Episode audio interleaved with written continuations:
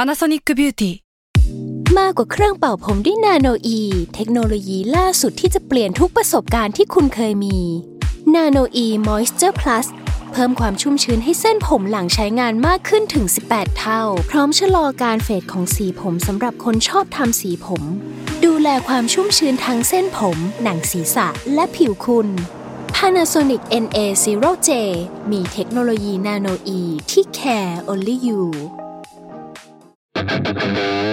แซลมอนพอดแคสต์มันสดอร่อย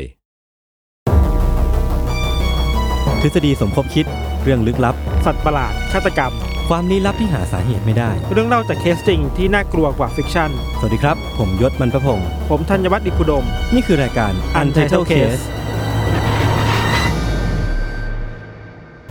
สวัสดีครับ ยินดีต้อนรับเข้าสู่รายการ Untitled Case ตอนที่ 52 ครับผม ครับผม เรามาอยู่กันในทีม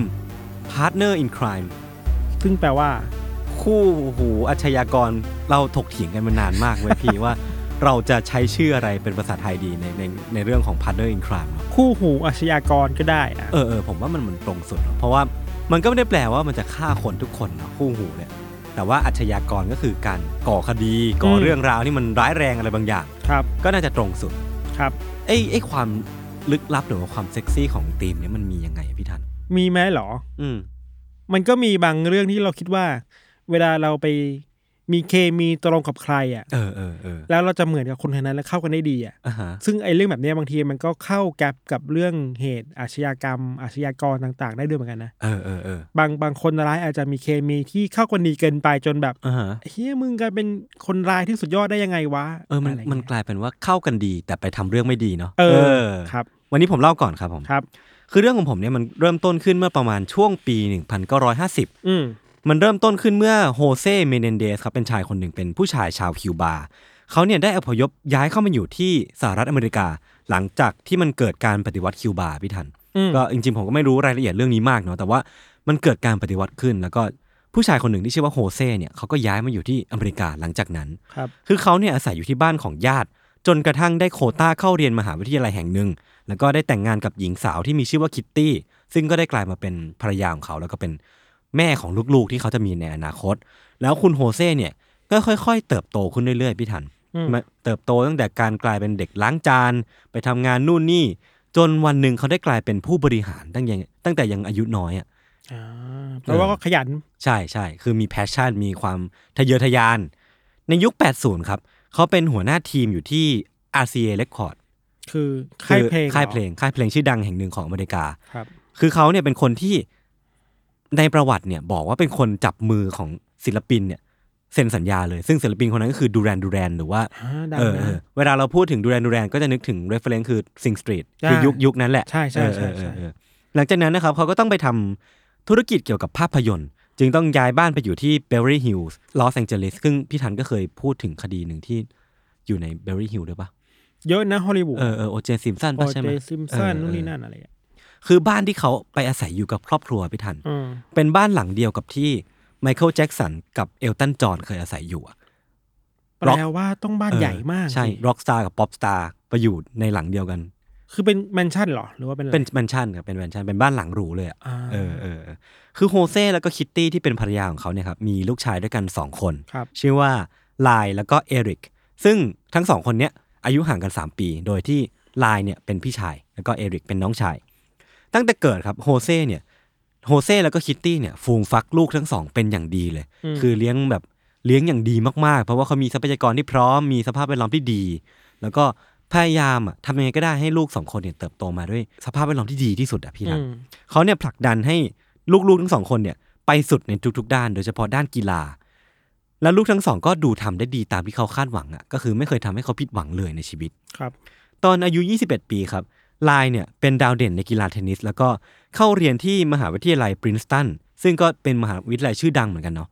แล้วก็มีเส้นทางธุรกิจที่พ่อกรุยทางไว้ให้ก็คืออมีแคเรียที่ชัดเจนว่า อืม ไม่ตกอับแน่นอน ส่วนเอริกเนี่ยดูจะเก่งเทนนิสกว่าพี่ชายเสียอีกอะ่ะ คืออ ม เมื่อกี้ผมบอกว่าลายเก่งเทนนิสใช่ปะ อืม ่ะ แต่เอริกเนี่ยเวลาแข่งกันอะ่ะ เอริกเก่งกว่าพี่ชายเยอะมากเลยเว้ยพี่ เพราะว่าเอริกเนี่ยสามารถไต่เต้าจนติดอันดับทีมชาติได้ตั้งแต่วัย 18 ปีอะ อ่า ก็คือมีอนาคตแหละ ดูเป็นดาวรุ่งพุ่งแรงในวงการเทนนิสของสหรัฐเหมือนกัน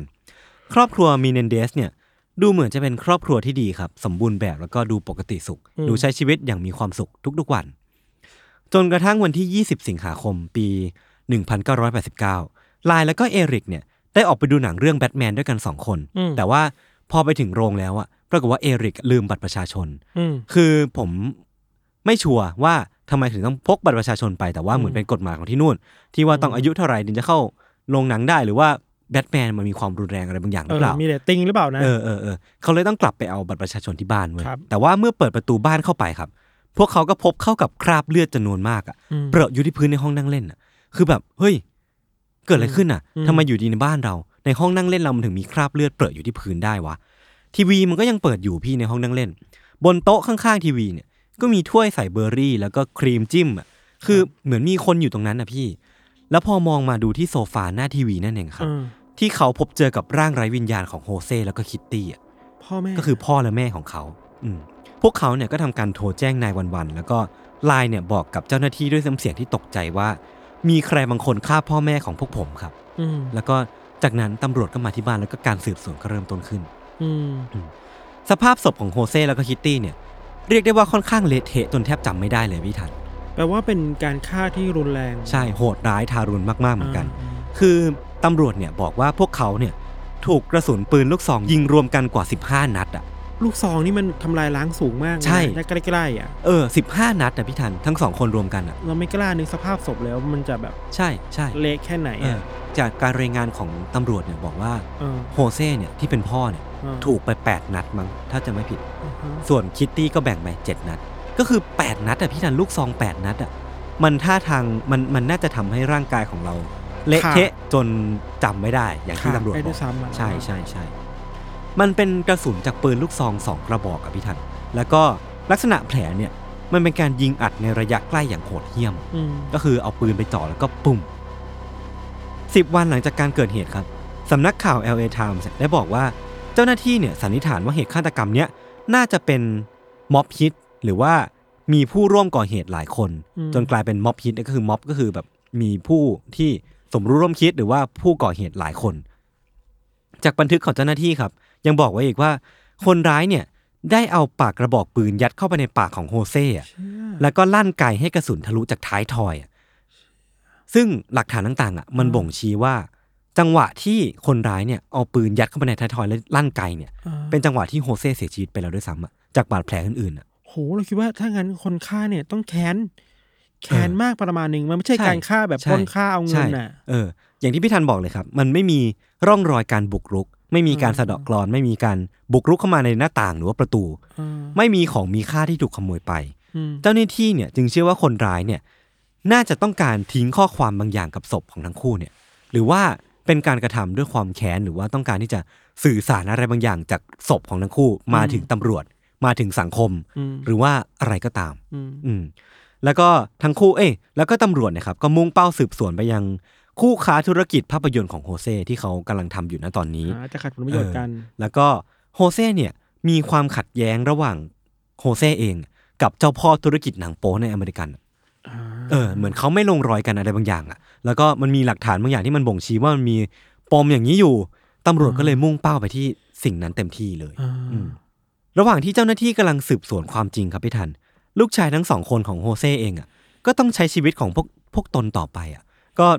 โชคยังดีที่ทั้งสองคนเกิดมาในครอบครัวที่มีฐานะ ร่ำรวยแล้วก็มีเงินทองทรัพย์สินเหลือเฟือ จนไม่ต้องดิ้นรนอะไร ทั้งคู่ในวัย 21 ปีแล้วก็ 18 ปีเนี่ยก็สามารถใช้ชีวิตต่อไปได้อย่างที่ไม่ได้เดือดร้อนอะไร อืม แต่ทิ้งไว้ก็มีเพียงแค่ปมในจิตใจที่ว่าพ่อแม่ของสองคนเขาเสียชีวิตนะเนาะ แล้ว เออ แล้วลูกคนหนึ่งกลับมาเห็นสภาพศพ ลูกทั้งคู่เลยคือ ทั้งคู่ พากันวน ใช่ไหม รถกลับมาเลยพี่ทัน อ่า แต่ว่าการเสียชีวิตของโฮเซ่เนี่ยครับทำให้ทั้งคู่เนี่ยได้เงินประกันมามากถึง 14 ล้านดอลลาร์ อ่า ถ้าเทียบเป็นไงครับถ้าถ้าเทียบเป็นเงินไทยก็คือ ประมาณ 400 500 ล้าน เยอะ บท มาก เยอะมาก 4 วันหลังจากการเกิดเหตุครับ 1 วันก่อนหน้างานศพของพ่อและแม่ของเอริกและก็ไลน์เนี่ยไลน์เนี่ยได้ทำการซื้อนาฬิกาโรเล็กซ์สามเรือน เป็นเงินประมาณ 15,000 เหรียญแล้วก็ซื้อตั๋วบินไปดูเทนนิสที่ US Open อ่า จากนั้นลายแล้วก็เอริกเนี่ยก็พากันย้ายออกจากบ้านที่เบเวอรี่ฮิลส์แล้วก็หมุนเวียนไปพักตามโรงแรมสุดหรู จนกระทั่งตกลงซื้อคอนโดที่ มารีนาเดลเรซึ่งเป็นห้องขนาดใหญ่สามารถ อืม ชวนเพื่อนมาปาร์ตี้ได้อย่างง่ายดายเอริกเนี่ยก็มีประวัติว่าซื้อโรเล็กตามพี่เหมือนกัน พร้อมกับซื้อเสื้อผ้าแบรนด์เนมอีกเยอะแยะมากมาย รวมถึงผลานเงินไปกับการพนันหลายพันดอลลาร์ตามที่เขาบันทึกไว้เนาะแต่ว่าจังหวะนั้นนะครับเอริกเนี่ยก็ล้มเลิกความคิดที่จะเข้า UCLA แหละเพราะว่าตอนนั้นเขาอยู่ในช่วงคาบเกี่ยวระหว่าง มัธยม 6 กับเกรดเกรดสิบสองอ่ะกับมหาวิทยาลัย แล้วก็มีแพลนว่าจะเข้า UCLA แต่ปรากฏว่าพอพ่อแม่เขาเสียชีวิตได้เงินมาจำนวนหนึ่งเขาก็คิดว่า เอ้ย ไม่น่าจำเป็นต้องเข้า UCLA แล้ว แล้วก็ใช้เงินจำนวนประมาณ 60,000 ดอลลาร์ จ้างโค้ชเทนนิสชั้นเยี่ยมอ่ะด้วยความมุ่งมั่นที่จะกลายเป็นโปร อืม แล้วก็เขาก็ทุ่มเทกับการฝึกมากกว่า 10 ชั่วโมงต่อวัน แล้วก็บินไปแถวตะวันออกกลางเพื่อเข้าแข่งขัน ดูจริงจังกับเส้นทาง ใช่ การเป็นนักนิวส์ อันนี้คือไทม์ไลน์ชีวิตต่อมาของทั้งคู่เนาะ ครับ ในขณะนั้นครับลายก็กลับไปที่ปรินสตันแต่ว่าไม่ได้กลับไปเรียนนะ อืม เขากลับไปทำธุรกิจแล้วก็ทำการช้อปปิ้งจำนวนมาก 40,000 ดอลลาร์สำหรับเสื้อผ้าครับ 60,000 ดอลลาร์สำหรับรถพอร์ชคันใหม่ อืม แล้วก็เงินลงทุนกว่า550,000 ดอลลาร์ ที่เขาใช้ซื้อร้านอาหารนักศึกษาร้านหนึ่ง แล้วก็หวังที่จะทำให้มันกลายเป็นแฟรนไชส์แฟรนไชส์หนึ่ง แล้วเขาก็ยังให้สัมภาษณ์กับสื่อว่า ธุรกิจเชนร้านอาหารที่เสิร์ฟอาหารดีๆ แล้วก็บริการที่น่ารักเนี่ย อืม เป็นความหวังของเขาแล้วก็ของแม่เขาด้วย อ่า ที่เขาพวกทั้งสองคนเคยคุยกัน แล้วก็เขาเนี่ยอยากที่จะสืบสารความฝันของคุณแม่ เป็นความฝันที่ส่งต่อกันมา ใช่ใช่ใช่ธุรกิจร้านอาหารนะครับมันเป็นจุดเริ่มต้นของเครือธุรกิจที่ Line เนี่ยใช้ชื่อว่า m e n e n d e z Investment Enterprise ซึ่งมันครอบคลุมทั้งร้านอาหาร อสังหา แล้วก็ธุรกิจบันเทิงอย่างที่พ่อของเขาทำเลย ทั้งคู่เนี่ยฝันไปไกลถึงการเป็นประธานาธิบดีของสหรัฐเลยพี่ทัน อืม เออแล้วก็เป็นสมาชิกวุฒิสภา เพื่ออยู่เคียงข้างพี่น้องชาวคิวบา ซึ่งเป็นเนชั่นของเขาอะเป็นชาติที่เขากำเนิดมา ทั้งพ่อของเขาเองก็มีเชื้อสายคิวบาร้อยเปอร์เซ็นเขาก็เลยคิดว่าถ้าเขามีอำนาจสักวันหนึ่ง เขาก็อยากที่จะอยู่เคียงข้างพี่น้องเขาชาวคิวบาทำให้ชาวคิวบาเนี่ยเจริญเติบโตขึ้นมา โดยเอริกเนี่ยบอกว่า ผมจะใช้ชีวิตให้เต็มที่เพื่อพ่อของผม ผมรู้สึกว่าเขาเนี่ยยังอยู่ข้างในผมผลักดันผมอยู่ตลอดเวลา อืม ซึ่งไทม์ไลน์ที่ผมเล่าไปทั้งหมดเนี่ยมันเป็นช่วงระยะเวลาประมาณ 6 เดือนเท่านั้นเอง โห อืม แต่ดูดูก็ยากเหมือนกันนะในการก้าวข้ามมาได้ ใช่ใช่ใช่ เออ แต่ว่าอย่างไรก็ตามครับ ก่อนหน้าเนี้ยในปี 1988 เนี่ย ครับ เอริกเนี่ยเคยเข้าไปพัวพันกับคดีปล้นชิงคดีหนึ่ง อันนี้เป็นเหตุการณ์ที่ก่อนหน้าที่พ่อแม่ของเขาจะเสียชีวิตด้วยซ้ อืม ำซึ่งไอเหตุการณ์ที่เขาไปพัวพันเนี่ยส่งผลให้เขาต้องถูกส่งไปหานักบำบัดคนหนึ่งครับ ที่มีชื่อว่าดรเจอโรมโอเซียล อืม ซึ่งเขาเนี่ยก็ได้ทำการคอนซัลท์หรือว่ามีเซสชั่นบำบัดกับหมอคนเนี้ยเรื่อยมาเรื่อยๆ อืม แล้วก็หลังจากที่เกิดเหตุฆาตกรรม พ่อแม่ของเขาสองคนเนี่ย ดรเจอโรมเนี่ยก็อยากที่จะเช็คสภาพจิตใจของเอริกดูสักครั้ง แล้วก็เรียกเอริกเนี่ยมาพูดคุยเรื่อยมา อืม จนกระทั่งวันหนึ่งครับ หลังเกิดเหตุฆาตกรรม พ่อแม่สองคนเนี่ย อืม ผ่านไป 6 เดือน ดรเจอโรมก็เรียกเอริกมาพูดคุยอีกครั้งหนึ่ง อืม ในเซสชันเนี่ยครับจู่ๆอะเอริกก็สารภาพออกมาว่า เขาและพี่ชายเนี่ย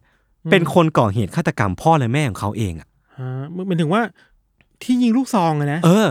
คือเขาสองคนอ่ะ เป็นคนที่ฆาตกรรมพ่อและแม่ของตัวเองอ่ะ แล้วโหดเหี้ยมมากเลยนะ เออ ด้วยสาเหตุอันใดก็ไม่รู้ า คือเอริกเนี่ยบอกว่า คือผมอะมีสาเหตุเหมือนกันที่ผมฆ่าพ่อแม่ของผม เออ สาเหตุนั้นก็คือ อยากทำให้คุณแม่เนี่ย หลุดพ้นจากความทุกข์อ่ะ โหแต่แต่มันก็ยังดูฟังดูเข้าใจ เออ ยากอยู่นะ ใช่ใช่ใช่แล้วเขาก็อธิบายต่อครับ ในช่วงเวลาสั้นๆ ที่ดรเจอโรมแล้วก็เอริกเนี่ย อ่า คอนซัลท์ซึ่งกันและกันเนี่ย เออ เอริกเนี่ยสารภาพออกมาอย่างหมดเปลือกถึงเรื่องราวที่เกิดขึ้นครับ ในวันที่ 18 สิงหาคม ซึ่งเป็นวันที่วันก่อนเกิดเหตุ2วัน อืม เขาและพี่ชายเนี่ย ได้ออกเดินทางไปซื้อปืนลูกซองที่ร้าน BIH5 Sporting Goods ซึ่งห่างจากแมนชั่นที่เขาอาศัยอยู่เนี่ย ไปหลายร้อยกว่าไมล์ อืม แล้วก็นำปืนลูกซองนั้นกลับมาที่บ้าน เออแล้วก็วันที่ 19 สิงหาคม วันถัดมา ทั้งครอบครัวเนี่ยก็จะเดินทางไปตกฉลามกัน เออ แล้วก็ไปใช้ชีวิตอย่างมีความสุขแล้วก็กลับมาที่บ้าน อืม ในขณะที่วันที่ 20 สิงหาคม ซึ่งเป็นวันที่เกิดเหตุเนี่ย เขาแล้วก็พี่ชายเนี่ยก็ได้ลงมือก่อเหตุยิงพ่อและแม่ของตนน่ะขณะพวกเขานอนดูทีวีอยู่บนโซฟา ซึ่งเป็นสถานที่สุดท้ายที่ทั้งสองคนได้มีโอกาสใช้ชีวิตอยู่ แต่ที่เขาเล่ามาตอนแรกคือเขาไปดูหนังว่ะ ใช่ใช่ แต่คื ใช่ อหลังจากนั้นเหรอ คือเขาเนี่ยลงมือก่อเหตุฆาตกรรมเสร็จปุ๊บ เออ เขาก็ทำทีออกไปดูหนังนะ อ๋อ แล้วก็วกกลับมา อ่อ่ กลายเป็นว่า อ่อ่ ไท ทำทีว่าตัวเองเนี่ยเห็นสภาพศพเห็นที่เกิดเหตุ อ่า เป็นครั้งแรก อ่า แล้วก็ทำการโทรแจ้งตำรวจนายวันวันๆให้มาดูเรื่องอะไรก็ว่าไป เหมือนสร้างพยานที่อยู่ให้มันปลอมๆขึ้ ใช่ นมา ใช่คือวางแผนมาอย่างดีเรียบร้อยแล้วอะพี่ทัน อ่า เออคือเขาเนี่ยเล่าทั้งหมดเนี่ยโดยที่ไม่รู้ว่าสิ่งที่เขาพูดไปเนี่ยถูกอัดเสียงไว้โดยดรเชอโรมอะทั้งหมดเลยเว้ยแล้วก็พอคลิปเสียงเนี้ยมันบังเอิญไปถึงหูของแฟนของดรเจอโรมเนี่ย อืม เรื่องทั้งหมดก็ไปถึงตำรวจในเวลาอันรวดเร็ว อ่าฮะ เออวันที่ 8 มีนาคมปี 1990 ลายเนี่ยก็ถูกตำรวจเข้าจับกลุ่ม ในขณะที่เอริกเนี่ยตอนนั้นน่ะบินไปเล่นเทนนิสที่อิสราเอลอยู่ แล้วก็กลับมาเข้ามอบตัวในวันที่ 11 มีนาคมตามตามรอยพี่ชายไปติดติดๆ อืม ข่าวการจับกลุ่มตัวของทั้งคู่เนี่ยสร้างความตื่นตกใจให้กับสังคมเป็นอย่างมากเลยพี่ทัน อืม ตอนแรกอะบทบาทของทั้งคู่อะคือเป็นลูกคำพร้า เออ เออเป็นเป็นลูกชายสองคนที่ พ่อและแม่ผู้ปกครองอะถูกฆาตกรรมอย่างโหดเหี้ยม แล้วก็ต้องใช้ชีวิตอย่างทนทุกข์มาตลอด ใช่ เออ แต่กลายเป็นว่าพอมันมีคลิปเสียงเนี้ยเป็นเรื่องหลักฐานเนี่ย เออ มันกลับกัน มัดตัวด้วยแหละ เออกลายเป็นว่า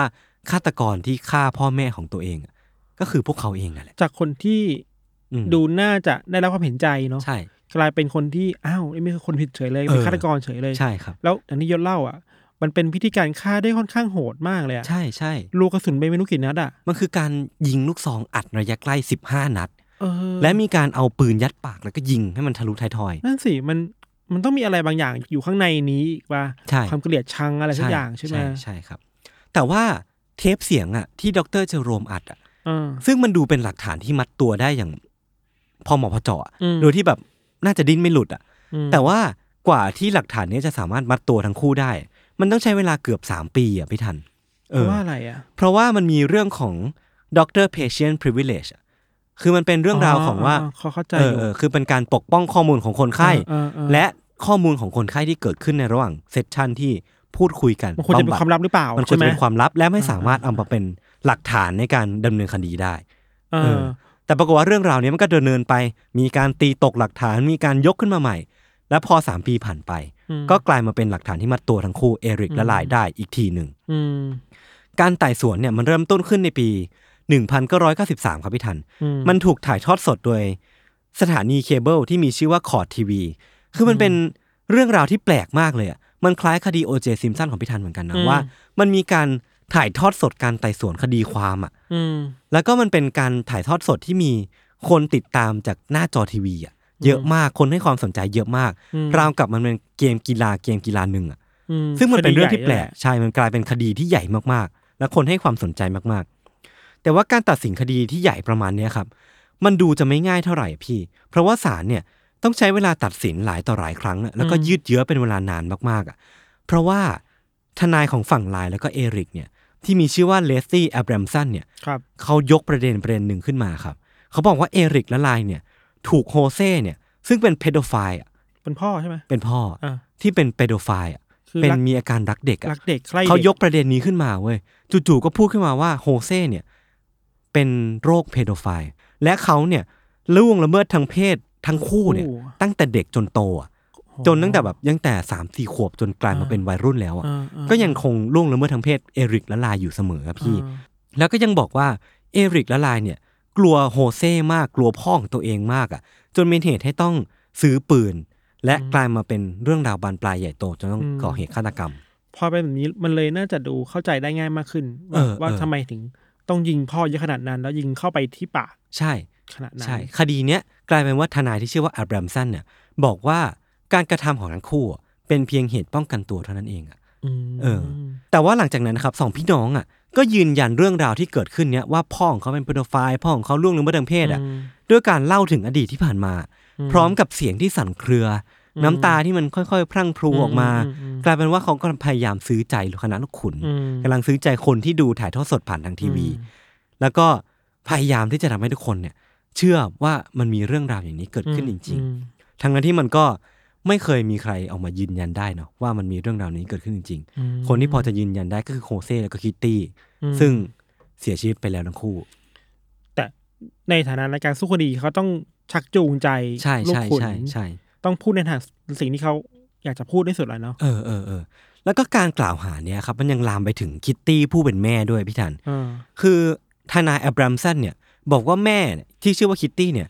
เป็นแอลกอฮอลิกครับ ติดยา ติดยาติดเหล้า ชีวิตพัง อ่า เอาตัวเองไม่อยู่ ดูแลสามีไม่ได้ดูแลลูกทั้งคู่ไม่ได้ แล้วก็เป็น อ่า แม่ที่ไร้ประโยชน์อะ อืม แล้วก็ซึ่งเป็นการกล่าวหาที่แบบผู้ถูกกล่าวหา อื ไม่มีสิทธิ์แก้ตัวเลยทั้งโฮเซ่และก็คิตตี้อะ เพราะเขาเสียชีวิตไปแล้ว เพราะเขาเสียชีวิตไปแล้วใช่เออด้วยเหตุเหล่านี้ครับ คดีมันก็เลยยืดเยื้อเกือบถึง 7 ปีอ่ะด้วยว่ามันก็ตีตกไปเนาะประเด็นนี้มันก็ถูกยกขึ้นมาว่า เอ้ย เป็นเปโดไฟล์ อืม เป็นโรคจิตเป็นนู่นนี่ อืม แล้วก็ตีตกไปแล้วก็ตีตกตียกกลับมาใหม่ มันก็เลยกลายเป็นว่าคดีที่ยืดเยื้อมากๆถึง 7 ปีครับ แต่สุดท้ายในวันที่ 17 เมษายนปี 1996 ลายแล้วก็เอริกเนี่ยก็ได้ถูกตัดสินจำคุกตลอดชีวิต โดยไม่มีการลดโทษ อืม เพราะว่าเหมือนศาลน่ะไม่เชื่อว่าเรื่องราวทั้งหมดอะมันเป็นเรื่องจริง คือคือสารเชื่อว่าฆ่าจริง ใช่ แต่ไม่เชื่อว่าพ่อของเขาเนี่ยเป็นเปโดไฟล์ ๆ อ๋อ คือ เออ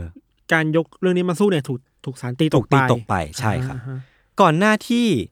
เอริกและลายเนี่ยจะเข้ารับการตัดสินเป็นครั้งสุดท้ายครับ แล้วก็ อืม ผลลัพธ์เนี่ยมันดูเป็นที่ประจักษ์แล้วแหละว่าทั้งคู่เนี่ยน่าจะผิดจริง แล้วก็ อืม ต้องถูกรับโทษในอนาคต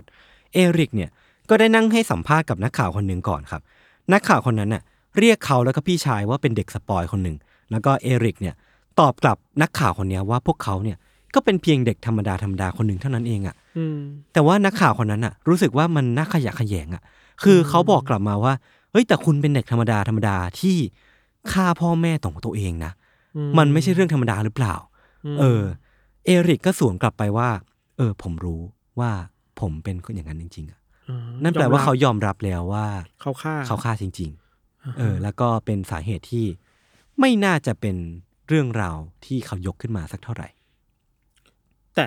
ยังยังไม่มีใครมาสามารถฟันธงได้ชัดเจนไหมนะ ใช่ครับ เออเออสุดท้ายแล้วอ่ะมันไม่มีใครรู้ว่า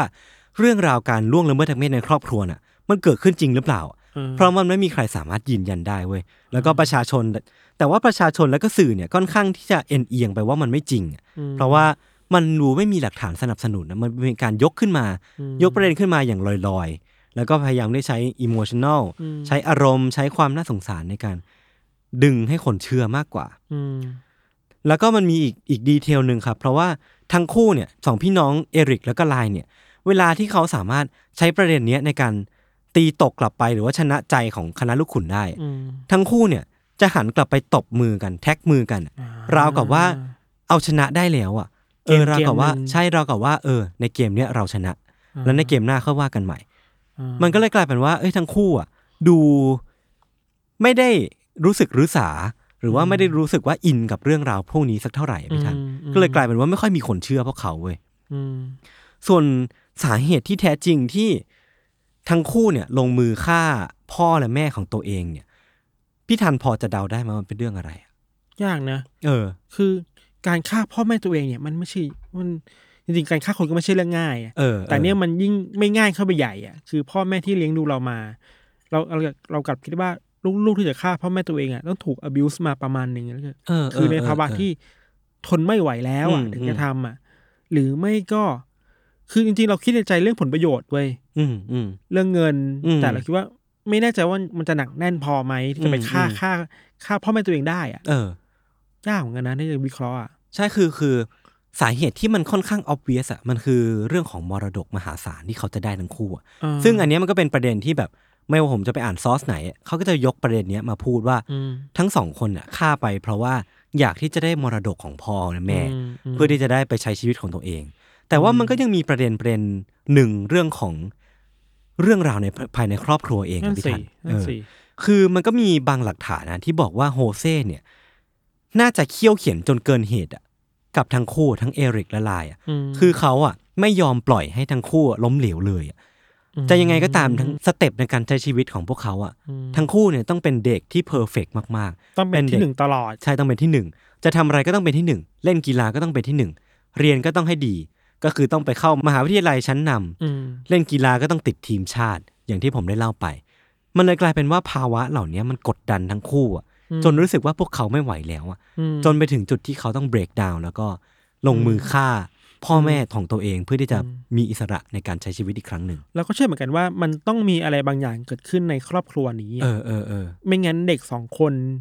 ถึงจะออกมาทำอย่างนี้ได้มันต้องมีอะไรบางอย่างอ่ะ อืมอืมอืม แล้วฆ่าอย่างรุนแรงอ่ะ อืม มันคงไม่ใช่แค่เรื่องเงินอย่างเดียวมั้ง ใช่ใช่ ใช่ไหมมันต้องมี เออ ความแค้นอะไรบางอย่าง มีความ ถูกกดทับถูก abuse อะไรมาด้วยอ่ะ เออ ถึงจนถึงจุดที่ไม่ไหวแล้ว เออเออเ ต้องทำแล้ว ใช่ แต่อันนี้ก็ต้องบอกไปก่อนว่ามันก็ไม่ไม่ได้มีหลักฐานยืนยันเนาะ อืม มันก็ไม่ได้มีฟุตเทจกล้องวงจรปิดว่ามันเกิด อืม อะไรขึ้นในครอบครัวนั้นบ้าง แต่แค่ว่ามันเป็นคำบอกเล่าจากคนรอบข้างอะ อืม ว่าโฮเซ่เนี่ยค่อนข้างที่จะเขี่ยวเข็นขู่เข็นลูกๆของตัวเองจนเกินพอดี แล้วก็มันก็มีรายงานบางอย่างที่บอกว่าเอริกและไลน์เนี่ยรู้สึกว่าตัวเองไม่เคยดีพอในสายตาของคุณพ่อเลย อืม เออ มันก็เป็น เรื่ เรื่อ อง งใหญ่เหมือนกันเนอะ ที่น่าสงสารมากๆเหมือนกันเนาะ แต่ว่าก็ไม่ใช่เรื่องที่ให้อภัยได้ เพราะว่าปลายทางของเรื่องเนี้ยก็คือการฆาตกรรม เออมันมันพูดง่ายๆไม่ได้อะ อืมอืม ว่า อืม มันขาวหรือดำมันมันเทาๆอ่ะ ใช่ใช่ ใช่ไหม ใช่ใช่ อีกดีเทลหนึ่งที่น่าสนใจครับ คือ ตอนที่ศาลไต่สวนคดีเนี้ยได้มีการเมนชั่นถึงมินิทีวีซีรีส์ชื่อดังที่ออนแอร์ในช่อง NBC อืม มินิทีวีซีรีส์เนี้ยมีชื่อว่า The Billionaire Boys Club อืม พี่แดนเคยได้ยินไหม เออไม่เคยได้ยินเลย เออคือผมก็ไม่เคยได้ยินเรื่องนี้เหมือนกัน แต่ว่า อ่า ไปอ่านไซนอปซิสมันมา คือในสารเนี่ยบอกว่ามินิทีวีซีรีส์เนี้ยมันเป็นหนึ่งในแรงบันดาลใจ ที่ทำให้ทั้งสองคนเนี่ยตัดสินใจก่อเหตุฆาตกรรม ม โดยซีรีส์เรื่องเนี้ยมันเป็นเรื่องราวเกี่ยวกับสมาคมนักลงทุน แล้วก็การฆาตกรรมที่มีการนำเสนอเรื่องปิตุฆาตหรือว่าการฆ่าพ่อแม่ตัวเองอะ อืม ในเรื่องด้วยอะแล้วก็มีข้อสันนิษฐานว่า พฤติกรรมการซื้อรถจี๊ปแล้วก็ซื้อนาฬิกาโรเล็กซ์ของเอริกแล้วก็ไลน์เนี่ย มันเป็นพฤติกรรมที่เรียนแบบมาจากหนึ่งในตัวละครของฆาตกรในหนังอะ อืม เออ แล้วก็ที่บังเอิญที่สุดครับ โฮเซ่ผู้เป็นพ่อเนี่ย ที่ตอนนั้นนะผมบอกว่าเขาทำธุรกิจภาพยนตร์อะ ม เขาเป็นเจ้าของลิขสิทธิ์หนังเรื่องนี้เว้ย อ่าแปลว่าเด็กๆสองคนนั้นก็อาจจะเคยได้ดู ใช่ จากการที่พ่อของเขาเนี่ยเป็น CEO ของบริษัทที่ถือครองลิขสิทธิ์หนังเรื่องนี้ า แล้วก็กลายเป็นปม แล้วก็กลายเป็นสาเหตุหลัก หรือเปล่าที่ทำให้ทั้งคู่ลงมือทำลงมือก่อเหตุที่ว่าไปเนี่ย อาจจะเป็นหนึ่งในปัจจัย เออ นิดหน่อย เออเออเออตอนที่ถูกคุมขังนะครับ ทั้งคู่เนี่ยถูกจับให้อยู่กันคนละคุกเนาะตามข้อกำหนดของกฎหมายว่า อืม ถ้าทั้งคู่เป็นพี่น้องกันเป็นเป็นคนที่ลงมือก่อเหตุด้วยกันเนี่ยจะไม่ให้อยู่ในคุกเดียวกัน แล้วก็ถูกแยกย้ายกันไปเป็นเวลากว่า 20 ปี อืม แต่ว่าล่าสุดครับเมื่อวันที่ 4 เมษายน 2018 ที่ผ่านมานี้เองอะพี่ หลังจากถูกจำคุกกันไปคนละ 22 ปีอะทั้งคู่อะก็ได้กลับมาพบกันอีกครั้งอะในคุกเดียวกัน ทั้งคู่เนี่ยพอเจอหน้ากันเป็นครั้งแรกในรอบ 22 ปี ทั้งคู่ก็สวมกอดกันโผล่กอดกันด้วยความคิดถึงแล้วก็น้ำตาที่ไหลพราก ซึ่งก็ไม่รู้จะสงสารดี อืม หรือว่าจะเข้าอกเข้าใจดี อืม คือก็เข้าใจแหละว่าไม่ได้เจอกันนาน แต่ว่า อืม มันก็ไม่ได้แปลว่าเราจะให้อภัยเขาเรื่องที่เกิดขึ้นทั้งหมดนะ อื เนาะ ม เออเรื่องราวของ m e d i a n d a y s Brother เนี่ย มันก็กลายเป็นเรื่องราวที่ไปเป็นอินสปิเรชันไปเป็นต้นต่อของหนังซีรีส์แล้วก็หนังสืออีกมากมาย ซึ่งทุกคนสามารถไปเสิร์ชตามดูกันได้นะครับ ชื่ออะไรต้องเสิร์ชว่าอะไรอ่ะ ก็คือไปเสิร์ช m e d i a n d a y s Brother นั่นแหละ อ่า เออแล้วก็ไปเสิร์ชว่าเป็นมูฟี่เป็นทีวีซีรีส์อะไรบ้างก็ไปตามดูกันได้ มีมีเยอะเยอะเยอะจริง ครับ ๆ ครับ น่าสนใจดี เออเออเออ น่ากลัวเนาะ อืม แล้วก็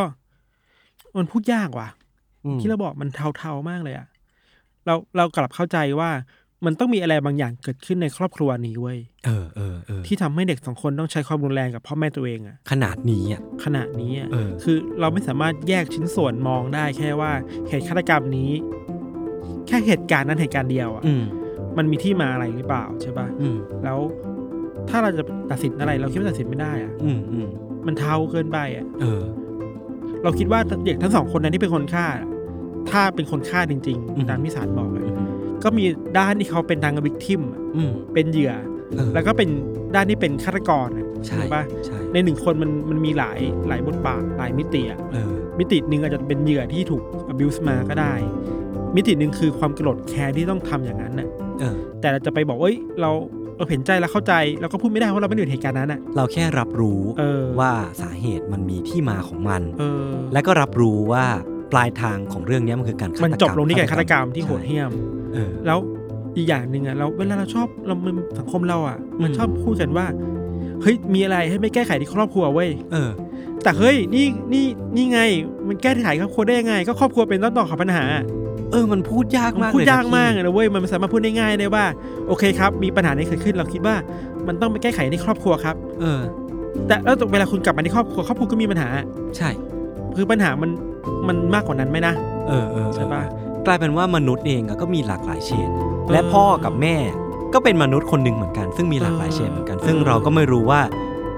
ด้านใต้ชายคาหรือว่าภายในอาคารนั้นอ่ะ เออ ภายในอาคารนั้นที่เรียกว่าบ้านอ่ะมันเกิดอะไรขึ้นบ้าง เอออยากเกิดขึ้นบ้าง อืม มันเราไม่รู้อ่ะแล้วเราไม่สามารถจะบอกได้ว่า ทุกอย่างแก้ไขได้ด้วยที่ครอบครัว ใช่ใช่ใช่ มันมันพูดยากอ่ะ ครับ ครับ อือหือสำหรับวันนี้เรื่องที่ผมเตรียมมาก็มีประมาณนี้ครับ พักฟังเบรกโฆษณาสักครู่ก่อนที่จะกลับมาฟังเรื่องของพี่ธันในเบรกหน้าครับผม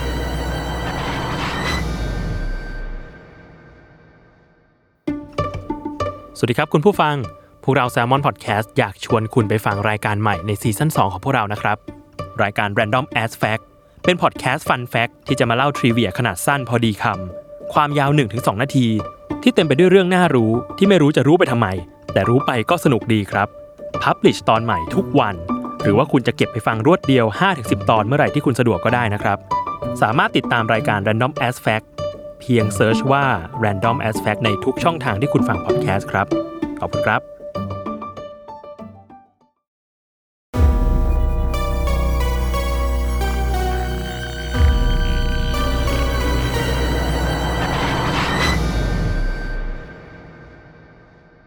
โอเคครับเรื่องของเราครับ ก็เรื่องของเราเนี่ยเกิดขึ้นในญี่ปุ่นครับ เหตุการณ์นี้เกิดขึ้นในปีประมาณต้นปี 1993 อื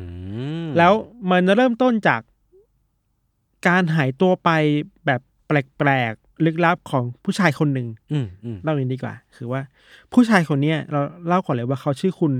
อากิโอะคาวาซากิ อ่า เป็นชายวัย 37 ปี อือหือ เป็นคนทำงานออฟฟิศทั่วไปนี่แหละครับ อืม คือมีวันหนึ่งอ่ะเขาก็ทำงานกลับบ้านทั่วไปป่ะเหมือนมนุษ อื ย์ ม ทำงานทั่วไปอ่ะ อืม แต่มีวันหนึ่งเขาทำงานแล้วเขาไม่กลับบ้านว่ะ อ้าวทำไม หายตัวไปแบบไร้ร่องรอย เพราะอะไรไม่รู้อ่ะ าฮาฮ แล้วก่อนหน้านั้นอ่ะก่อนที่เขาหายตัวไปอ่ะคุณคาวาสกิเนี่ย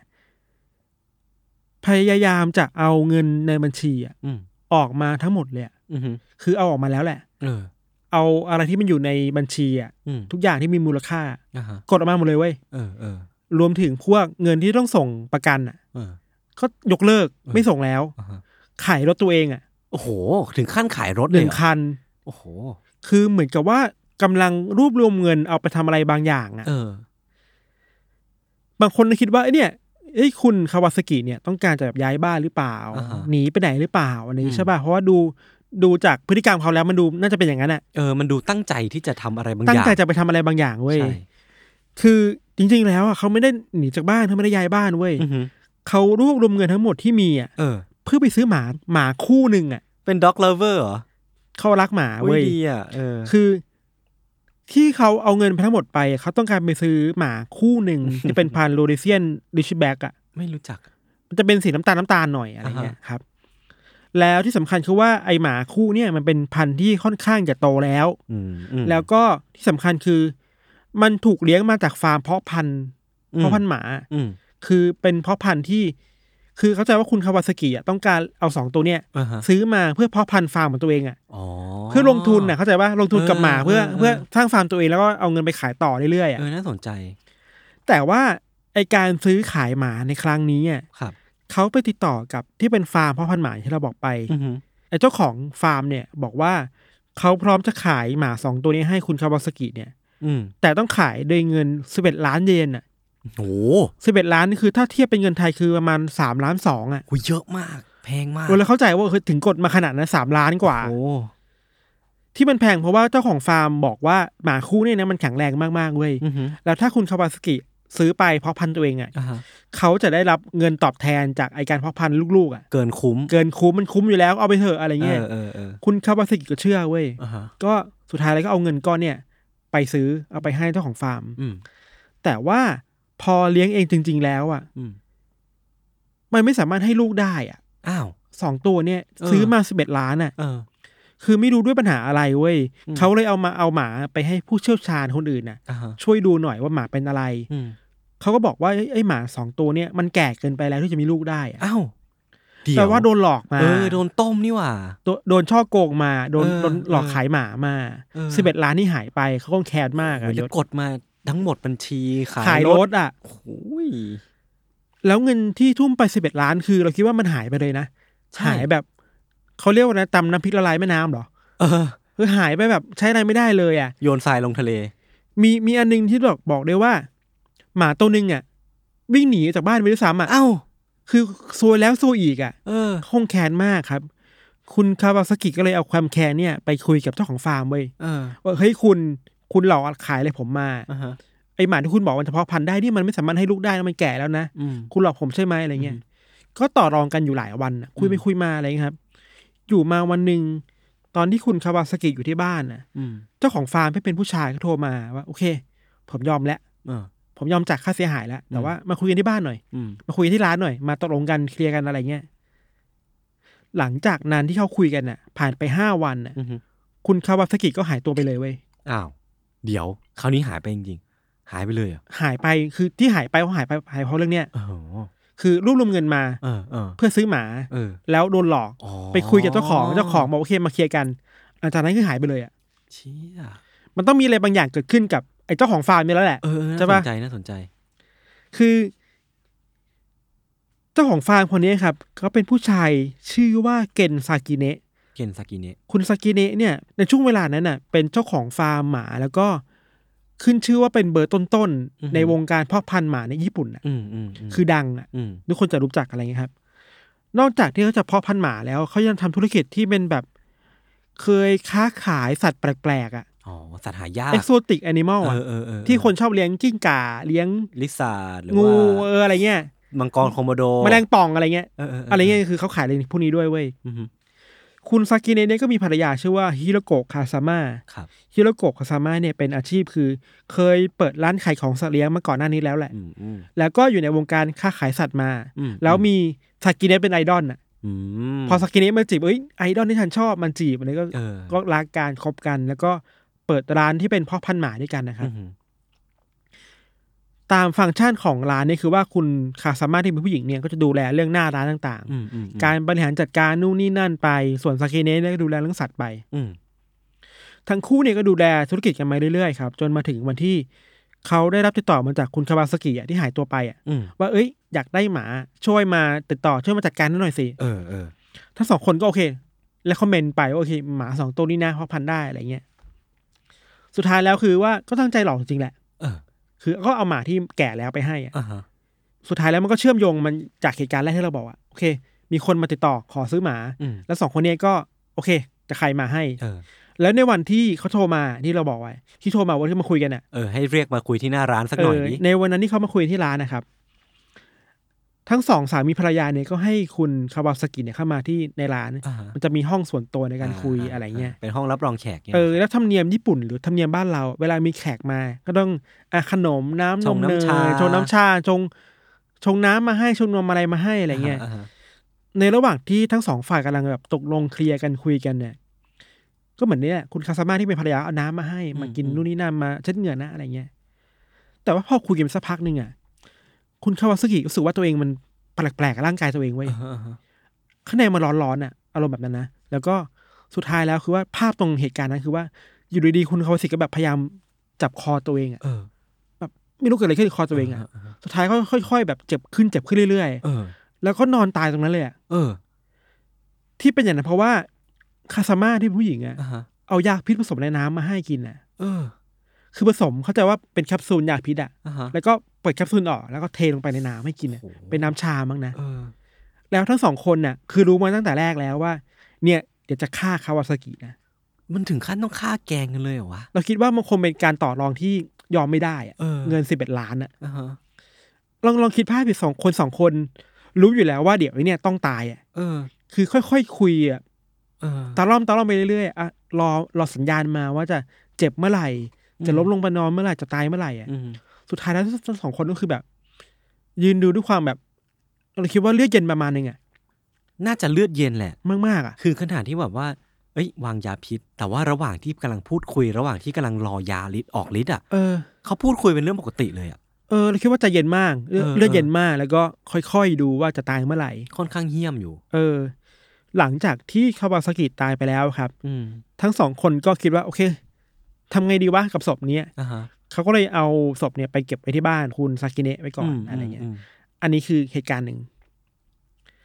หลังจากนั้นเนี่ยเขาคิดได้ว่าเฮ้ยคาวาซากิอ่ะไม่ได้เดินมานะ อืม ขับรถมา อืม ดังนั้นน่ะ ถ้ารถยังอยู่ที่หน้าร้านอยู่อ่ะ อ่าฮะ มันจะเป็นที่สงสัยได้อ่ะ อ่า คนที่เป็นภรรยาเลยบอกโอเคสกิเนะเอารถเนี่ยไปขับที่อื่นหน่อย อืม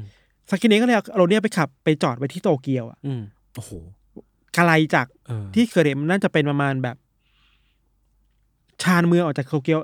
ประมาณหนึ่งอะ ห้าสิบหกสิบโลเงี้ยเหรอ เราคิดว่าอยู่คนละจังหวัดด้วยซ้ำอะ โอ้โห เออแล้วก็สกินเนเอาขับรถเนี่ยเอารถไปขับ แล้วไปจอดไปที่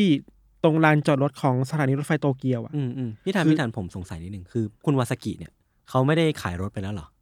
มีสองคันมั้ง อ๋อโอเค คือขายไปคันหนึ่งอะไร อ่า เงี้ย ฮะอ่าฮะ แล้ว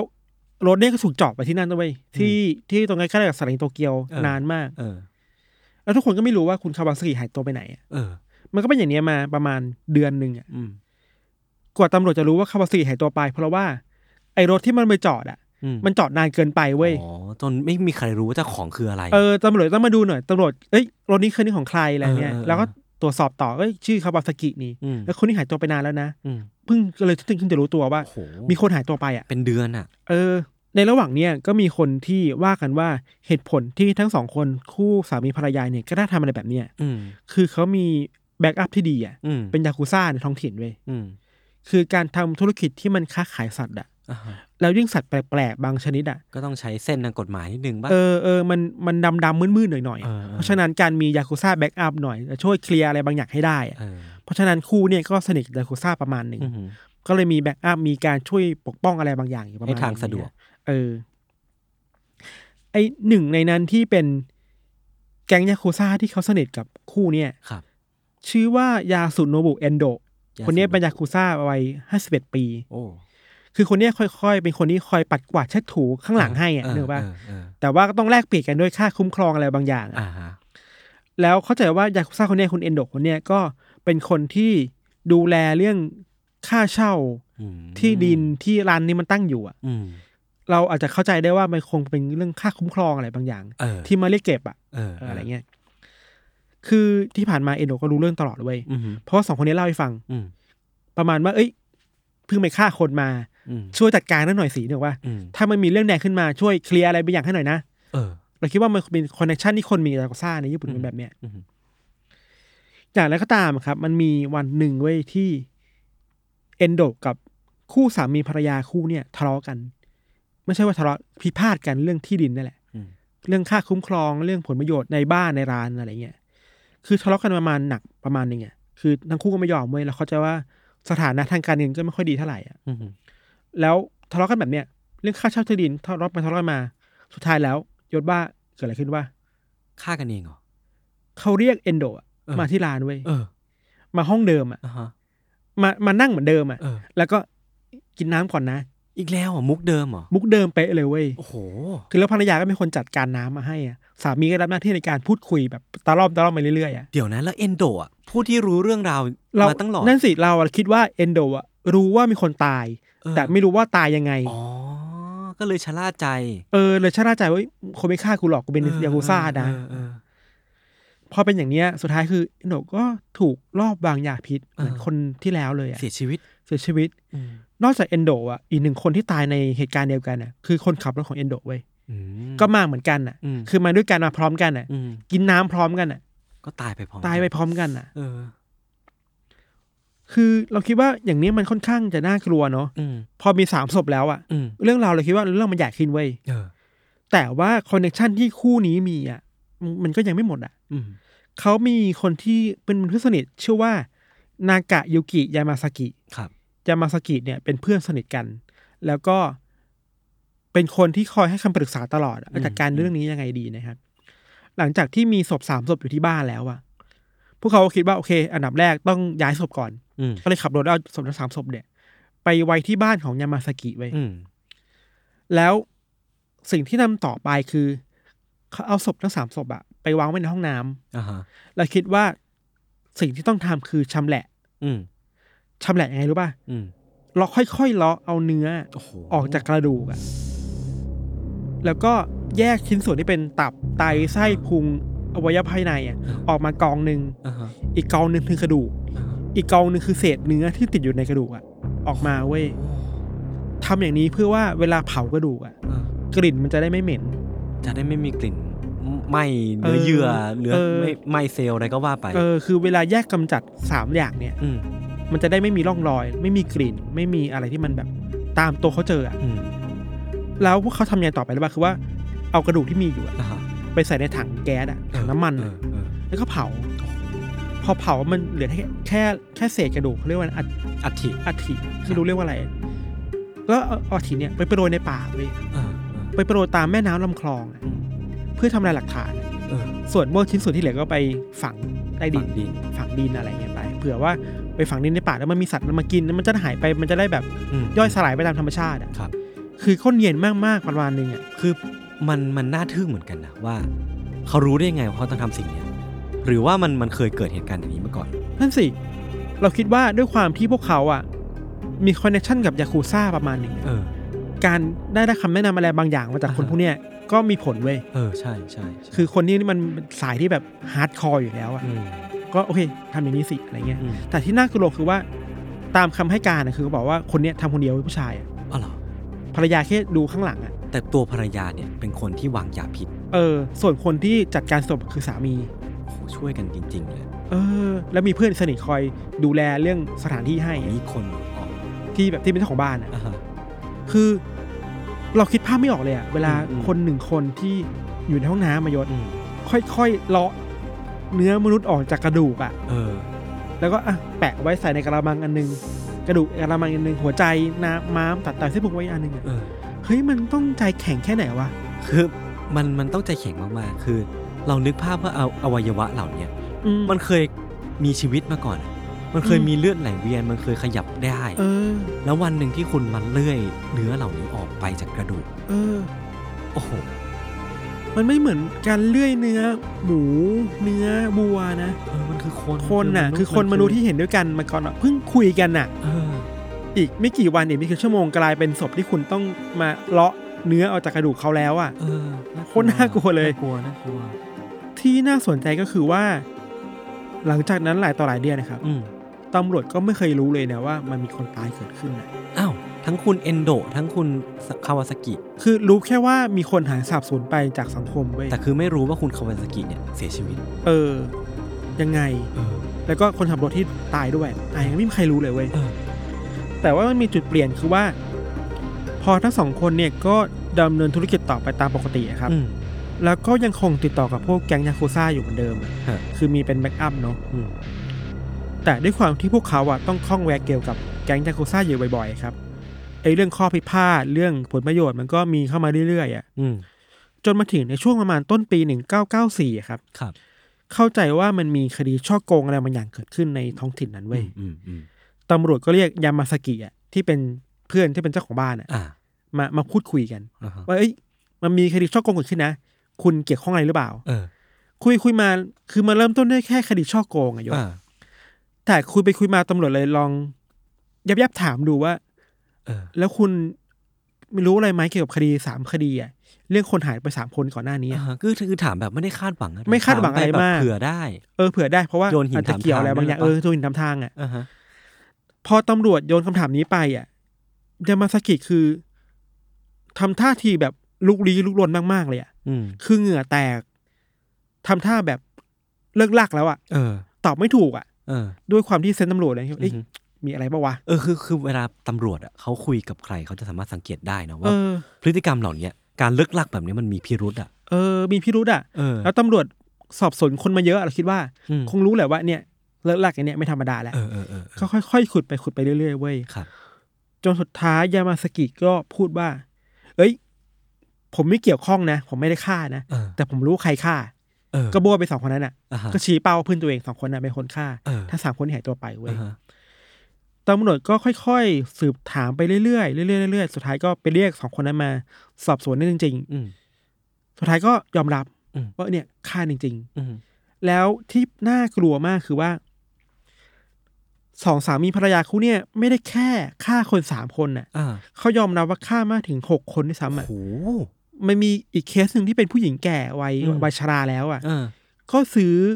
หมา หมาแล้วโดน ไป หลอกเหมือนกัน โดนหลอกเหมือนกันแล้วก็มาร้องเรียนมา มามาขอเงินคืนเหมือนกันอ่ะ แพทเทิร์นเดียวกัน เวลาที่มาขอเงินคืนก็ถูกฆ่าเลยอ่ะ โอ้โห หกคนน่ะ เออ เริ่มต้นเพราะหมาอะ คือจุดเริ่มต้นคือการซื้อขายหมา แล้วคือ คุณก็ให้ของจริงเข้าไปก็ได้อะ เราคิดว่าไม่มีว่ะ อ๋ แค่อยากหลอกว่ะ เอออ อยากเอาเงินว่ะเราคิดว่านะ เออเออเออ คือเรื่องนี้ครับมันก็เป็นคดีในชั้นศาลเนาะ อืม มาถึงตอนปี 1995 ครับ ครับ ศาลก็มีคำพิพากษาให้ทั้งสองคนเนี่ย ผิดในฐานะที่ทำศพเสียหาย อืม แต่ยังไม่สามารถบอกได้ว่าฆาตกรรมจริงหรือเปล่าอะ เออ อำพรางศพอะ อ่า ข้อหาเนี่ย อ่าฮะ แต่ก็คดีเนี้มันก็ผ่านไปเรื่อยๆ จนถึงปี 2001 ก็ โอ้ยเจ็ด ศาล ล่วงเลยมาเจ็ดปีได้ เจ็ด อยู่ ปี เหมืนกัน อะ น ศาลก็พิพากษาให้ประหารชีวิตทั้งสองคน ประหารชีวิตเลยเหรอ เออเพราะว่าคดีมันโหดไปอะ อ่ มันฆ่าคนด้วยความจงใจแล้วก็ หกคนก็เยอะเหมือนกันนะ หกคนแล้วแต่ละไอเขาเรียกว่านะ พฤติกรรมในการฆ่ามัน ครับ น่ากลัวมันวางยาพิษคนอ่ะ เออ แล้วชำแหละคนอ่ะ ครับ โอ้มันน่ากลัวมากอะไรเงี้ย อืม หลังจากที่ถูกพิพากษาให้จำคุกแล้วก็ผ่านชีวิตนะครับ พอเราเพิ่งเห็นข่าวในปี 2017 นี่เองอ่ะ อืม มีข่าวว่าสกินเนที่เป็นสามีอ่ะ อืม ก็เสียชีวิตในคุก เพราะว่ามีอุบัติเหตุเกิดขึ้นอะอาจจะล้มอะไร อ๋อ เงี้ยส่วนคาซาม่าที่เป็นภรรยาก็ยังอยู่ในคุก แล้วก็รอรับโทษประหารอยู่ คือต้องรอรับโทษประหารไปถึงตอนไหน ไม่แน่ใจเลยว่ะเราหาข้อมูลไม่เจอว่าเท่าไหร่อ่ะ เออเออ คงคงขังไปจนถึงกำหนดการอะไร อื เงี้ย อหือ มันมีเกรดบางเกรดที่น่าคุยดี คืออันเนี้ยไม่ได้เป็นทางการเว้ย อืม แต่มันมีการเล่ากัน อือฮึ ในในหมู่คนสนใจในคดีนี้คือคดีนี้มันใหญ่มากในปีช่วงนั้นน่ะ อ่า เขาบอกว่าบางทีสามีภรรยาคู่เนี่ย ไม่ได้แค่เผาศพหรือว่าชำแหละศพอะ อย่า ไม่ได้ บอกนะ ไม่ได้แค่โปรยศพอะเขาเอาเนื้อไปให้หมากินอะ ว่าแล้วเออ คือผมมันมีแวบขึ้นมาว่า เอ๊ะเราเนื้อที่เขาแล่อะ ใช่ ทำไมเขาถึงต้องแล่ละเอียดขนาดนั้นด้วย คือแบบผมสงสัยจริง ใช่ใช่ มันมีคนตั้งข้อสังเกตว่า โอเคแหละคุณเผากระดูกได้จริง อืมอืม ๆคุณคุณเอาเครื่องในไปทำอะไรอย่างนั้นได้จริง อืม ไอแต่ไอเนื้อที่มันล้อมาจากกระดูกอ่ะ เพื่ออะไร มันจะ นอกจากนทำลายอกจาก จะทำลาย จะ ยังไงอ่ะ เออ คือนอกจากที่จะเผาแล้วไม่มีกลิ่นแล้วอ่ะ ผมว่ามันต้องมีสาเหตุแฝงเว้ย ใช่ เออ มันเลยมีข้อสังเกตว่า หรือว่ามันเอาเนื้อที่เลาะมาไปให้หมาในในฟาร์มกิน เอ วะ อเอออันนี้ก็น่าสนใจผมสงสัยเหมือนกัน เราคิดว่ามันมีความเป็นไปได้สูงเว้ย ใช่ใช่ใช่ เพราะว่าสองคนเนี่ยมีพฤติกรรมที่ต้องการจะทำลายศพที่มันแนบเนียนมากๆอ่ะ อืม เฮ้ยเราวิธีการทำลายศพที่แนบเนียนอ่ะคือการเอาไปให้สัตว์กินอ่ะ เออ ใช่ คุณจะไปจับหลักฐานยังไงต่ออ่ะนึกว่า อืมอืม จะไปผ่าท้องหมามาดูเหรอ มันก็ไม่ได้อ่ะ เออ คือมัน แล้วข เนียนมากอ่ะ เขาก็เป็นเจ้าของฟาร์มหมาเป็นอะไรพวกนี้เขามี ออ มีลูกน้องอ่ะ เป็นลูกน้องเหลือเฟือ ลูกน้องสี่ขาที่แบบพร้อมที่จะทำลายหลักฐานให้อ่ะ ถ้าพูดให้มันชัดเจนขึ้นนายศ มันแปลว่า คนที่มาร้องเรียนเรื่องหมา คนที่มาต้องการเงินค่าเสียหายเรื่องหมา อ่าฮะ ถูกฆ่า แล้วกลายเป็น แล้วกลายเป็นอาหารให้หมากินน่ะ เออ อันนี้พอพูดอย่างนี้มันก็น่ากลัว มันเลือดเย็นมากไง น่า นะ ขนลุกอ่ะ มันเลือดเย็นมากไงนะ อ่าฮะ เรื่องนี้ครับ ครับ คดีเนี่ย มันถูกนำไปดัดแปลงเป็นหนังด้วย เออ ชื่อว่า Cold Fish โคฟิช C O L D F I S H มันเป็นหนังญี่ปุ่นเหรอ หนังญี่ปุ่นครับ แต่เขาเปลี่ยนพล็อตนิดหน่อย อ่า เปลี่ยนจากฟาร์มพ่อพันธุ์หมา เป็น เป็นเป็นร้านขายปลาแทน อ่า แล้วมันก็มีฉากบางฉากที่โปรยอะไรบางอย่างให้ปลากินอะ โอ้โห ชัดเจน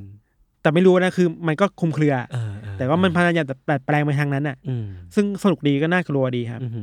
ที่น่าคุยต่อคือว่า เฮ้ยถ้า ถ้ามันไม่มีคดีช่อโกงเกิดขึ้นน่ะ อืม บางทีในวันเนี้ยไอ้คดีนี้อาจจะยังเป็นอัน o l v ฟอยู่เลยนะ เออ ใช่ป่ะเพราะตำรวจไม่เคยรู้ว่าสามสี่คนนั้นคือตายไปแล้วอ่ะ คือพวกเขาอ่ะไม่เป็นเป็นเป็นฆาตกร เป็นเป็นอาชญากรแหละ อืม แต่พวกเขาไม่เคยส่งกลิ่นอะไรออกมาเลยอ่ะ เพราะเนียนเนี่ย เนียนมาก ทำลายศพเก่งมากอ่ะ เออ แล้วเอารถไปจอดที่ที่อื่นน่ะ เพื่อปลอมแปลงหลักฐานที่อยู่ของ อืม คนตายอ่ะ เหมือนเขาเขาช่ำชองการฆาตกรรมและปลอมแปลงหลักฐานหรือว่าทำลายหลักฐานกัน เป็นมืออาชีพแล้วอ่ะ เอออีกอย่างหนึ่งคือว่าการมียากุซ่าแบ็กอัพด้วยอ่ะ เออ มันก็ช่วยสกรีนให้ประมาณหนึ่งด้วย เอออะแล้วแล้วก็อย่างที่พี่ธันพูดเลยมันมันพอมานั่งคิดแล้วก็น่าขนลุกว่าถ้าสมมติว่าตำรวจอ่ะไม่ไปถามเจ้าของบ้านหลังนั้น เออ และไม่สืบสาวเล่าเรื่องมาถึงไอ้ครอบครัวเนี่ย เออ มันจะเกิดอะไรขึ้นมันจะมีคนตายเพิ่มอีกกี่คนอ่ะ ถ้าวันนั้นตำรวจไม่ลองโยนคำถามเล่นเล่นๆเล่นๆอ่ะ เออ มันคงไม่รู้ว่ามันถึงผู้หญิงสาวมาถึงตัวสองคนนี้ได้อ่ะ ใช่ สองคนนี้ก็คงจะ ลอนวล ขายหมาต่อไปอ่ะ เออขาแล้ยว ไม่ ห รู้ มา เออไม่รู้ว่าใครจะเป็นเหยื่อของสองคนนี้อีกอ่ะ แล้วกลายเป็นอาหารหมาอีกอ่ะ เออ โอ้ เราคิดดูสิ แล้วสมมุติมีคนซื้อหมาไปอ่ะ อืม หมาที่กินเนื้อคนมา เออ แล้วมันจะกินอาหารปกติได้ไหมวะ ไม่แน่ใจ แล้วถ้าวันหนึ่งแล้วหมาสองตัวนี้มัน สมมุติว่าหมาที่กินเนื้อคนไป อืม แล้วมันซื้อไปแล้วมันไม่สามารถมีลูกได้เพราะพันธุ์ได้อะ เออ แล้วมีคนมาร้องเรียนอีกอะ ก็จะกลายเป็นแพทเทิร์น ลูปเดิมอีกปะ แน่น่าจะอย่างนั้นน่ะ มันคือลูปของการ หล ต้องการหมา ต้มตุ๋น หลอก เข หมาต้มตุ๋นกลายเป็นเนื้อหมาอะ เออ กลายเป็นเนื้อให้หมากินอ่ะ เออเออเออ ผมมันเป็นวงจรที่โคตรน่ากลัวเลยนะ น่ากลัวน่ากลัวน่ากลัว แล้วสองคนนี้ก็จะรอนวนต่อไป ถ้ามันไม่มีการโยนคำถามนั้นเกิดขึ้นในโรงพักอ่ะ อืมอืม เราคิดว่าอีกอย่างหนึ่งคือเมื่อกี้เราคุยกับยศไปเรื่องหนึงแล้ว คือว่า อืม เวลาพูดถึงเรื่องการฆาตกรรมคนอ่ะ ครับ บางทีอ่ะเหตุผลในการฆ่าถ้ามันเป็นเรื่องของผลประโยชน์เรื่องเงินอ่ะ อืมอืม มันเอากันตายได้ง่ายๆเลยนุ้ย ใช่ มันยอมมันไม่ได้นะเราคิดว่านะ ใช่ใช่ บางที กิลสะ ไอ้เรื่องนี้มันจับต้องได้มากกว่าเรื่องแบบหึงหวงรักอีกอ่ะ อืม โอเคนั่นมันเป็นความแค้นด้านจิตใจใช่ป่ะ แต่อันนี่คือไม่มีเงินอ่ะ เ อยากได้เงิน ฉันจะเสียเงินไป ฉันต้องติดคุกอ่ะ ไม่ยอมอ่ะ อืม เพราะฉันต้องฆ่า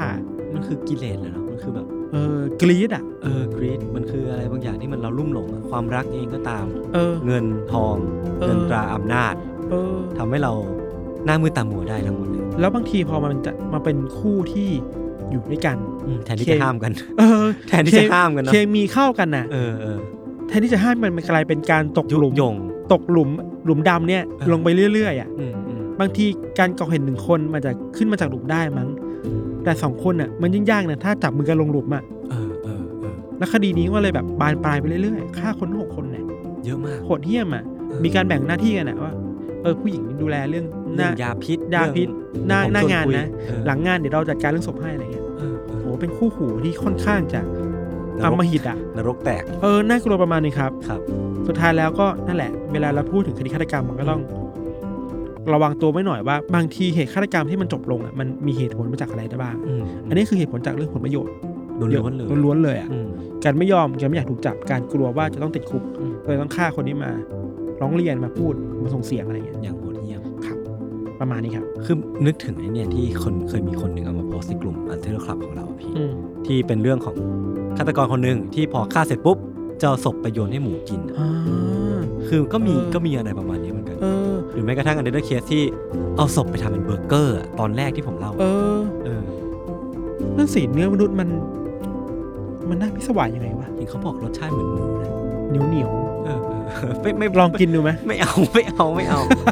โอเคเอ้ยผมผมก่อนก่อนจากกันไปผมขอเมนชั่นเรื่องเรื่องหนึ่งแล้วกัน คือเรื่องที่ผมเล่าวันเนี้ยมีในเนสบราเธอร์เนี่ย เป็นเรื่องที่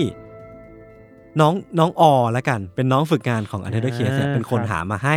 ก็ต้องยกเครดิตให้น้องแล้วก็น้องก็เป็นคนส่งซอสข้อมูล ส่งแหล่งที่มาต่างๆ เพื่อให้ผมทำกันบ้านง่ายขึ้น ก็ขอบคุณน้องน้องออเกือบเมื่อกี้เกือบหลุดชื่อแล้ว แล้วก็หวังว่าทุกคนจะชื่นชอบในตอนนี้ แล้วก็ยินดีที่จะให้น้องออเนี่ยช่วยงานเราต่อไปเนาะเพราะว่า ครับ น้องเขาเก่งจริง ครับ ๆ ก็อยากที่จะให้น้องเขาได้ประสบการณ์ไปเยอะๆ ครับ ผม วันนี้ก็เรื่องที่ผมและพี่ธันเตรียมมาก็มีประมาณนี้ครับ ติดตามมาด้วยเคสต่อได้ในเอพิโซดต่อๆไป ทุกช่องทางของ s ม a r t Podcast เช่นเคย วันนี้พวกผมสองคนก็ลาไปก่อน สวัสดีครับ สวัสดีครับ